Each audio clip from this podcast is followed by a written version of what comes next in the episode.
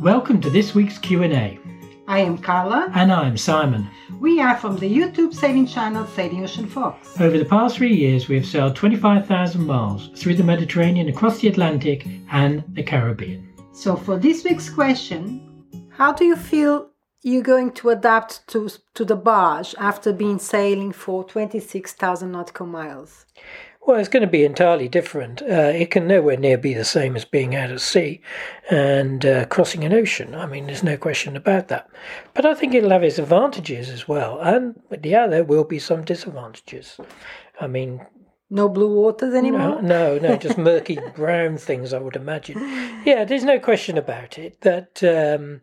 Sailing the oceans in the Caribbean and other places in the world is absolutely fantastic and incredible, and you get amazing sunrises and sunsets out in the ocean, and we are going to be an awful lot closer to land here. Yes. But I do think it's going to have things to offer. I mean, it's a much... easier. I'm sure it's going to be a much easier way of life. Much easier life, yes, because if you want to go to a supermarket, for example, it's going to be just, dropping off the boat and just go to the closest village. Exactly. In the Caribbean, we had to think about it, didn't we? Yeah, you had to think about, you have to see where it is, you have to go around the island. You get into the remote areas, yes, and you could be in a remote area for a month. And likewise, just things like water, managing water on a boat. I know we had a water maker, and the water maker worked fine, but you still got to kind of, have enough electricity to run the water maker, and then, enough time. You've got to have all the noise going on and that sort of thing. And it's just got to be easier to go to a tap. Yes, it will. It has to be because easier. As far as we understand, there are some taps along the river, isn't it? So you can just stop and go. It's got to be easy, and fuel as well. I mean, jerry canning fuel and things like that is a right pain in the butt. And when you do go to these more remote places, that's what you'll end up doing. So for turning up a filling station is easy. Yes. Yes. So I think it's going to be an easier lifestyle. Also, we won't be doing all the big crossings and being days and days and weeks. The nights at sea that we don't like it. Yeah. We don't really like that. No. And I think for me, seasickness is going to be very good because... Thing of the past. Basically, because it will be flat all the time, so I won't be seasick, so that's an advantage, isn't it? And I think we're going to go to beautiful places, and we're going to moor up, and there's going to be a pub there or a restaurant I'm looking forward to that. I'm really looking forward to that, and also finding a very quiet stretch of river or canal, and putting the land anchors in, and just sitting there and listening to the birds and watching the sunset. And as our kids live in different parts of the country, so we are looking forward to go and meet them around their places. We can go down to London to see the girls, and we can go up to Stratford-upon-Avon, all across to Bristol, to see my kids. So there are fantastic advantages to this lifestyle over sailing. A lot of people just think that sailing is the end of it, but... It is fantastic, and don't get me wrong, I'm going to go back and do it again because it is that fantastic.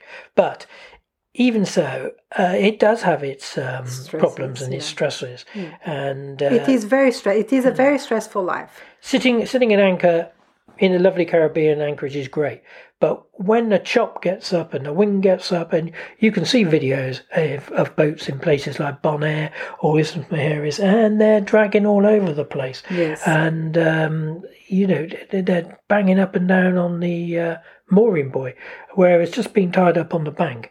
Is actually going to be very relaxing, even if the weather's a bit rough. Yeah. Yes. So there are great advantages. I think we're going to miss it. Yes. Sailing. So, I don't think there's any question about it. We are already missing it. We were missing it dreadfully. Yes. I think so. And taking the rib ashore and having a barbecue on the beach. But we're going to be sad. But we're going to have a rib on the barge. Yeah, we're going to have a rib on the barge. Just to have that feeling, a little bit of that feeling that taking the rib, just park the boat somewhere closer to a town, and then get the rib and just go into town and that sort of thing. Yeah. I think that'll be actually rather nice, and that'll be a great thing to do for us. So we can just leave the boat sort of a little bit more remotely moored.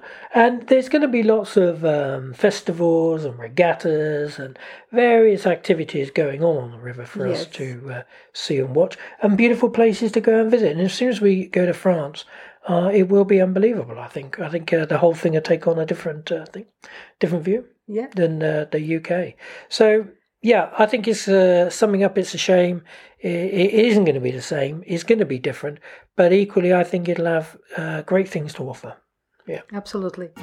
If you have a question for us to talk about, please email us at sailingoceanfox@gmail.com. Make sure you follow our channel. We are on YouTube, Patreon, Facebook, Instagram and Twitter at Sailing Ocean Fox. And at your preferred podcast platform, Destination Sailing Channel.